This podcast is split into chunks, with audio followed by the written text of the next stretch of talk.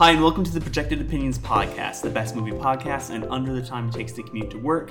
We're back. My name is Matt Noble, And I'm Nathan Payne. and it's been, gosh, at least a month since our last Yeah. our last podcast. There's been a lot. We'll have an after dark about uh, what we've been doing. Uh, but for today's episode, we want to go ahead and review Mission Impossible number six. Yeah. Your mission. Should you choose to accept it? I wonder, did you ever choose not to? The end you always feared is coming. And the blood will be on your hands. The fallout of all your good intentions. And that's from the trailer from Mission Impossible Fallout. Well, Nathan, we've we saw this separately. Yes. Uh, and I've seen it twice, actually. excellent. I haven't had a chance to get back into the theater, um, but uh, I'm curious. In a couple minutes, spoiler free, what did you think? I think Mission Impossible has become the defining action franchise of Hollywood. And I think they did it again. What do you think of that? They have become a staple of good action sequences, decent story, um, good editing in those sequences. A lot of times you'll see action movies that just fall apart because you don't understand what's happening, who's doing what, um, and their their technique is really flawless. And also, they have a few uh, good-looking stars, of course, and they really just kind of have this this system down that they've kind of figured out, and it works very well. Like it has just enough story to keep you interested, um, and it also has just enough crazy stunts to uh, boggle your mind, and it, it works really well. Like it's it's just that simple. Like they have a decent story and really good uh, action scenes, and they're always kind of different. Like their set pieces are always different. They don't really repeat themselves. Um, so you can always expect a new fun ride. Um, some explosions, not as much as you know some filmmakers, uh, but it's it's always like exactly what you expect. So consistency. Yes. is the, the name of this game. Well, I uh, I enjoyed it. I think the longer it's been since I've seen it, the more questions I have in my head about how, how good is it? Am, am I just like r- riding a high of that was insane? I can't believe I just saw that uh, for most of these movies. So for uh, Mission Impossible Rogue Nation, I, I really really enjoyed it. To this day, I'm not super sure why. Uh, the the plot is vague and indiscernible at times, as I think it is with almost all the movies, except for maybe the first one, which is more of a almost a film noir. Yeah, it's uh, it's than- more what I'd classify as like a a drama thriller. It's not really action almost at all. Right. Yeah, I definitely would say like an espionage thriller. Mm-hmm. Yeah, and it it has a, a lot of tropes from older films, and uh, it, it really has changed over the years. And I think they've definitely. To be fair, that was 22 years ago. So I know that is that's crazy. So let, let's talk. Um, spoiler free still. Let's talk about Tom Cruise's career. Like that seems, it seems improbable that he would be in his mid fifties and one of the, I think, still favorite action heroes, superstars of of Hollywood and America today. Like that, it's it seems insane and to carry a film franchise for over 20 years. I don't know what he drinks in the morning, but it works. I think his career has actually probably gotten better as the years have gone on. Like a lot of people kind of fizzle out. And, you know, he's had some, like, he does have flops, like The Mummy. Oof. Did you see it? I did not, just because I couldn't I couldn't bring myself See, to I'm a spend. sucker for the the Mummy franchise. I couldn't. like, I, it. couldn't bring myself to spend money. I just found my copy of the original Mummy with Brendan Fraser and rewatched that. Actually, Brendan Fraser, we should talk about that sometime. He's coming back, and he's Really? something that sounds really interesting. All right, that's an aside. But, I think yeah. Tom Cruise has kind of figured out how he fits into films for the most part. Um, he doesn't do as much. Uh, I think he's far pickier about what he does, uh, which is fine. Like he's getting older, he's got more than enough money to do whatever he wants, uh, so he can be pickier. I think the Mission Impossible franchise is one of those series that continues to improve uh, because of its self awareness. A lot of times it gets like, hey, we're self aware, ha ha ha, and then it just kind of deteriorates into like a big inside joke. Those exist, those moments exist within uh, Mission Impossible. Like, we all know that there's going to be this absurd thing that Tom Cruise does, whether it's hang off of a plane or make this ridiculous jump or whatever. Um, and and yet, like the thing that really does hold it together is because not of the the the inside wink wink, uh, the inside knowledge that everyone has, like hey, this thing's going to happen because it always does, but because it is it is creative. Like it keeps reinventing itself, even though it knows what it is. Like you said earlier, um, it has fit into the summer blockbuster action flick better than most movies. There's nothing like it anymore. I mean, Jason Bourne is long gone, done. Uh, James Bond is probably the closest thing, but that even takes itself maybe too seriously compared to the Mission Impossible franchise. Thoughts? I would agree for the most part. Um, I think, I think that um, the way that they've kind of successfully done that is because they they play the the threat to our current fears, so they make it apropos, and then there's one character in particular who I believe serves the purpose of like poking fun at the goings on. Mm-hmm. You know who I'm talking about. Mm-hmm. It's Simon Pegg. And it's great because he, he has these moments in the middle of every film that he's in this franchise and it's kind of like how did you get here? How did how did this why are we doing this? And then, you know, the audience kind of laughs and then everything carries on. And instead of the whole movie really becomes self self-aware, sorry. Um, I think using a character to point out some of the funny bits We're really going to do X, Y, Z. right and the audience is like "Uh, yeah watch them Yeah. you know and then you do and i think it works out very well because it kind of makes the audience kind of an active participator um, in in that and they kind of identify with the characters that are in the situations because the characters are like this is crazy. Like they admit that. They don't think it's like too serious. Like and i think that's the difference with like you were saying james bond. Like if james bond were hanging off a plane it would be like the most insane thing ever. And everybody would have been like whoa dude. Like you know so it's regular tuesday but i'm glad you made it. And simon pegg is like oh my lord i just i can't watch and then he tells everybody else don't watch i find it best you know I, I think it's more invested. Let, let's get into spoilers here. It- We're we're a few minutes in, and I, I want to kind of talk about um, the, the action of the franchise. This film in particular, Fallout, has some crazy action set pieces. Uh, and I want to talk about the director Chris McQuarrie, who is the first to return to the helm uh, as writer and director of this film, as well as Rogue Nation, which we mentioned earlier. So, uh, spoilers starting right now. So I think the the biggest thing about the, the most attractive thing about this franchise is the realism.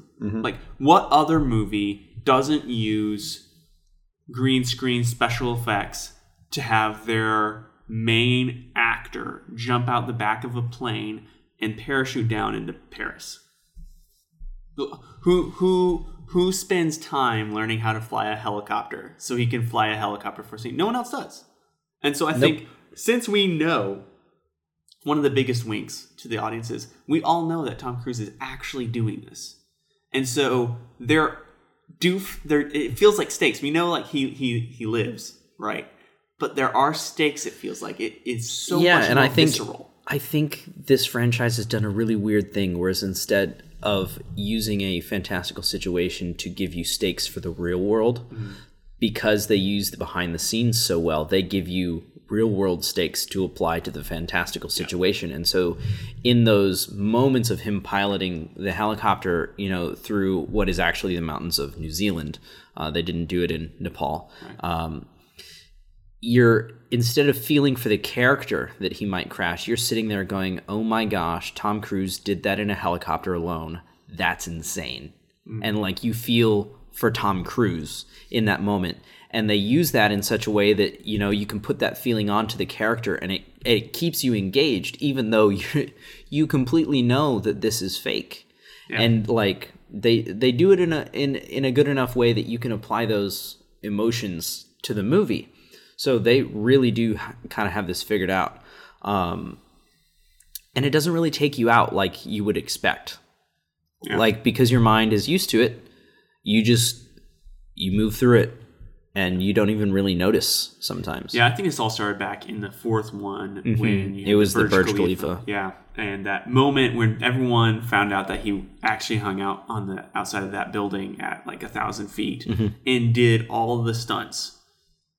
Um, I think one respect. Everyone Yes. immediately just like, "There's no way!" Like props, awesome. Can't wait to see it in in the film. You see it in the film and you go, "It's so good." It looks fake, but you know, because we know it's real, we have this like empathetic, emotional response of, oh my gosh, oh my gosh, oh my gosh. Uh, and I don't, I mean, I don't feel about that. I don't feel that way about like uh, characters who I, whom I uh, really enjoy watching and and have fallen in love with, like in uh, Avengers. Mhm. Like I, I didn't, I didn't cry. I mean, I know some people did cry. My wife, I love you, dear. Uh, I, I didn't. I just didn't feel like the stakes were all that interesting because every single thing I saw was a green screen. I could tell. Like I could just tell it was all fake, uh, and that's disappointing. And, and then I get into this film where I know nobody, nobody's gonna die. Like no characters are just gonna get axed off at the end. Um, and and yet I am so much more interested in watching it unfold. Uh, that being said, I think the plots are a little little bit loosey goosey. I had no clue at any given point who actually had the plutonium, why, and what they were doing with it. Like at the beginning, I was like, okay, we don't want this group of people to have it, da da da. And then exchange exchanges hands like three or four times throughout the rest of the film. At any given point, I didn't know, but I also didn't really care, uh, which maybe is a shortcoming of the script. Uh, myself, To But- be fair, Matt, either I completely missed something or like I think I did kind of understand where the plutonium was and I don't know why. It might have been that I just thought that I knew, but like I think I did. I never got distracted by that or noticed that it was interesting. I don't know. or maybe I am just a dumber moviegoer. That's what your the smile on your face is saying. I love you, Matt. All right. Um, I, I, I, for the most part, I don't. I don't think it truly matters. You- You're not there to figure out. Wait, who's got the plutonium? Oh my gosh, they got the plutonium. no, it's a it's a classic film MacGuffin. Right. It is a thing that we got to chase these guys. And you're there for the whole like unfolding of the chase. You're there to see Tom Cruise do some crazy crap. You're there because of the jokes that they, they have as a team. They feel like a family. Uh, I know there's that ongoing reference in the Fast and the Furious movies about like, hey, we're all family and that's why we do these things. Uh, huh. um, but I really do think that this team feels more cohesive and more family like than any of the other films that I've seen in a big, big blockbuster summer movie kind of thing. Mm-hmm. I would agree. And I think a lot of it is because um, these days in movies, you have a lot of you have a lot of really imperfect characters. Like everyone has to have a flaw, and you know everybody, nobody is altruistic anymore. Everybody's kind of in it for themselves. And Mission Impossible has some elements of that. Like Ethan clearly has character defects, but his are the classic hero's character defects. He cares too much about his friends. Mm-hmm. He can't stop sacrificing himself to save the world. You know, like, oh no, wow, it's a shame we have this guy on guard duty. Um, and a I, lot I of swear, if the if Tom Cruise ever stops doing these, they're gonna just uh, cast The Rock because that's exactly the same right thing that he does. and it, yeah and see that's the thing is that like instead of pitting the team against themselves like a lot Mm-hmm. of movies do these days because there's infighting and like you know you're finding out secrets about your people this is one of the few fa- franchises really now that i think about it that has the team is actually cohesive they don't they don't get There's no um, backstabbing. They don't get mentally separated or like relationally separated. They get physically separated and then they win. Mm-hmm. You know, it's and it's a very different kind of um, uh, inter uh, team dynamic than a lot of current movies these days. And I think that's partly on It- purpose. It is inherently optimistic, and I appreciate Mm-hmm. that. Um, let's talk a little bit technically uh, about cinematography because I think s- this film is the most beautiful to watch of the entire franchise. Uh, there's just a lot of sequences that the the Halo jump That is probably my favorite favorite scene of the movie is actually the Halo jump. is incredible. Uh, the whole time I was thinking they had to do this at sunset, and apparently they had to do it like eight different nights because they wanted to get it right. And horrifyingly enough, I think they matted in much of the background uh, from what I was listening or reading to recently. Yeah, the unfortunate thing about it, and so they actually did Halo jumps, which I might be quoting some numbers wrong, but off the top of my head, it's from something like 50,000 feet. You're insanely high You are very high. because there is no atmosphere. Fifty thousand is right, but yeah, Uh, you're, I do know that you're above the height of a normal cruising altitude, which is like 30,000. Um, and so you have an oxygen tank, and so the camera operator and the actors actually did this with oxygen and actually did Halo jumps. Uh, 30,000 feet. Okay, yeah. Yeah, well, I exaggerated. You can't breathe. You're jumping out of a plane, and basically you're free falling for most of this distance. Uh, Halo stands for high altitude, low opening. So you don't pull your chute until the last second. And he didn't lie in the movie. Like if you miss it by a few seconds, it's kind of over. splat. Um, so they actually did that, and I can I can understand matting things in because you're never going to be in the same exact spot. You're never going to be you know pointing the same exact direction, and you're never going to be falling the same exact way every time. And so like even the fact that they were able to do as much as they did is amazing. Um, I would like a little bit of semi-technical information. Um, the this franchise is kind of one of those staple franchises for the always shoot on film movements of and I think JJ Abrams is partially responsible for this because he's always been co-producing since the third one through his company Bad Robot and he's one of the huge proponents of shooting analog um, and they do for most of this movie and you can actually kind of tell there's that texture Yeah. everywhere I, I saw it throughout the whole movie. I thought this is film. This is film. This Um, mm-hmm. Yep. is film.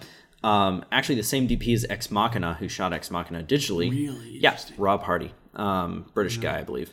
Uh, and he shot the entire thing with film. And honestly, I think they kind of underexposed it and lifted on purpose to just like really throw the grain in your face. Um, but there's two sequ- sequences that are shot digitally. Um, that would be the halo jump and the helicopter sequence at the end for kind of obvious reasons. Film cameras don't fit in tight spaces um, very well. They're huge and they're really heavy and they take a lot of power. And so for those sequences, I believe they used um, they used Panavision digital cameras based off the Red systems, which are really small, lightweight uh, boxes, basically. Yeah, red brains are smaller than a shoebox. Yeah, if it's- never, if you're not familiar. it's like half of a shoebox. So they used the Panavised versions of these um, for those sequences, and you can tell they're very smooth, clean images.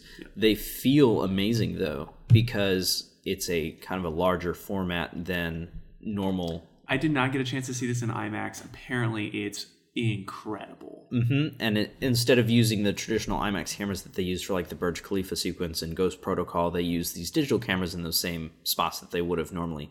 And I think it gives kind of the same feel. Like I really did get kind of the the same idea going on, even though I didn't see it in IMAX either. Um, and you can really just like it is really just pretty to look at. Also, one one weird thing for all my lighting buffs, there's there's a style of light called a quasar these days, and it looks like a fluorescent tube, but it's actually LED. So you don't get that weird kind of greenish hue over everything, and you can get them in many different color temperatures. They're used everywhere in this movie because you can make them practicals in your scene. Hmm. So inside of all of the planes, inside of all of the hallways, at night in all of the places that they shoot, there's these what look like fluorescent tubes everywhere. And I don't think there's a single scene without quasars all over it. And it was that's just a I don't know if you're a filmmaker and you want a drinking game. There you go, like spot the quasar. I don't know. Uh, quick fun fact: um, Tom Cruise logged over 100 jumps for this for Halo jump scene. Um, Incredible. Uh, he also logged hundreds of hours in the helicopter too. He became a certified helicopter pilot. Yes, for this. The which uh, is insane. The move that it was called for in the script um, was something technically so difficult that even the person that was called in to help train and like supervise the helicopter stunts uh, from the manufacturer of the helicopters themselves said that he did not think it was safe, nor would he try to do it. And then uh, Tom, of course, Did it, it off. because you know. because he's Tom. Though I feel like the manufacturer telling him this you can't do this probably gave him the strength to do it. It's like, you mean this? Watch me. So I think one of the other scenes, uh, sequences I, I, that I really enjoyed um, was the. ah, It's it's very brief, and it was slightly confusing until I I realized what was happening. But the let's plan this uh, heist out, yeah. and then you saw it unfolding, and as soon as you see Tom Cruise shoot an innocent police officer, you're like, "Oh my gosh, what is happening?" I thought they were going to have a weird character twist. Yeah, I And was then- just like, "This is Ta-da, very different than I was expecting." yeah. and it was just that no, this is part of the like we're just talking about the Yeah. plan. Like I'm giving you visuals to the plan. And I think they I think they wanted that confusion. I think that was entirely on purpose. yes, because they they end up flipping the scenario later when Tom Cruise. Mm-hmm. But they have to establish like what was expected of him right. and I think that was probably the best way they could have done it, honestly, because it freaks you out, and now you're like on the edge of your seat, like, well, we know he's not gonna do that, but also you're sitting there thinking, like, how would I not do that plan but still get the guy? Like, Yeah. how would I save him in this situation where I have all these people around me that are kind of not on my side either? And then he does what he does, and you're just like, oh, so that's how you do it. And I, I think it's brilliant filmmaking. Yeah. All right. Any last thoughts? Um, when are they announcing the seventh one? Man, I think that the ending on this is so neat that it's. I mean, they've re they've given closure on his wife's storyline. I thought it was the best thing that they could have done because they keep always teasing at the end of the, in the movies. I, you're making that face like, oh Matt, if there's money involved, they're never gonna stop making them, and and I don't disagree, but I don't know that they'll be so quick to do it if Tom is is out. What is Tom doing next? That's, uh, uh, Mummy 14. I'm just kidding. Oh my gosh. That, Um, I, I, I oh. think that this is a, a good place to end. Um, they've given closure for most of the characters. Uh, also, one of the things I noticed throughout the film, well, not necessarily throughout, but in moments of the film when they're doing close-ups for some of these characters, uh, they are they're starting to show their age. Like these actors and actresses are just uh, they're human beings. Tom Cruise really? Tom is Cruise is a human being? he uh but he's he looks older um simon pegg man bless you yeah. but Sorry. i mean ving Rhames also like whenever he was running i was like don't have a heart attack don't have a heart attack.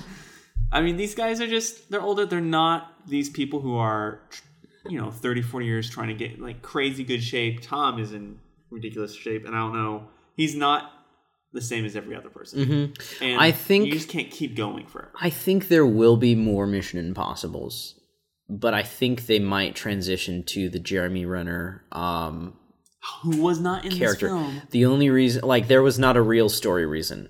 Um, there was a real world reason, and the real world wor- reason for this was uh, Jeremy Renner was busy making Avengers four, so Paramount couldn't get him. Um, and I, I, I think that Paramount is aware enough of how this franchise is um, set up and how the fans feel about it that if they continue it without Tom Cruise, they know that they really have to pay attention.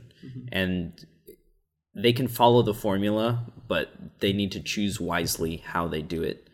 Um, and I think they might use people like uh, Henry Cavill and Jeremy Renner to kind of continue on with kind of a younger group of people and kind of they might uh, Henry Cavill was the villain in this. If anyone doesn't know, yes our resident superman um, Yes. he plays Superman. He also was in The Man from Uncle, which I, I think is underrated.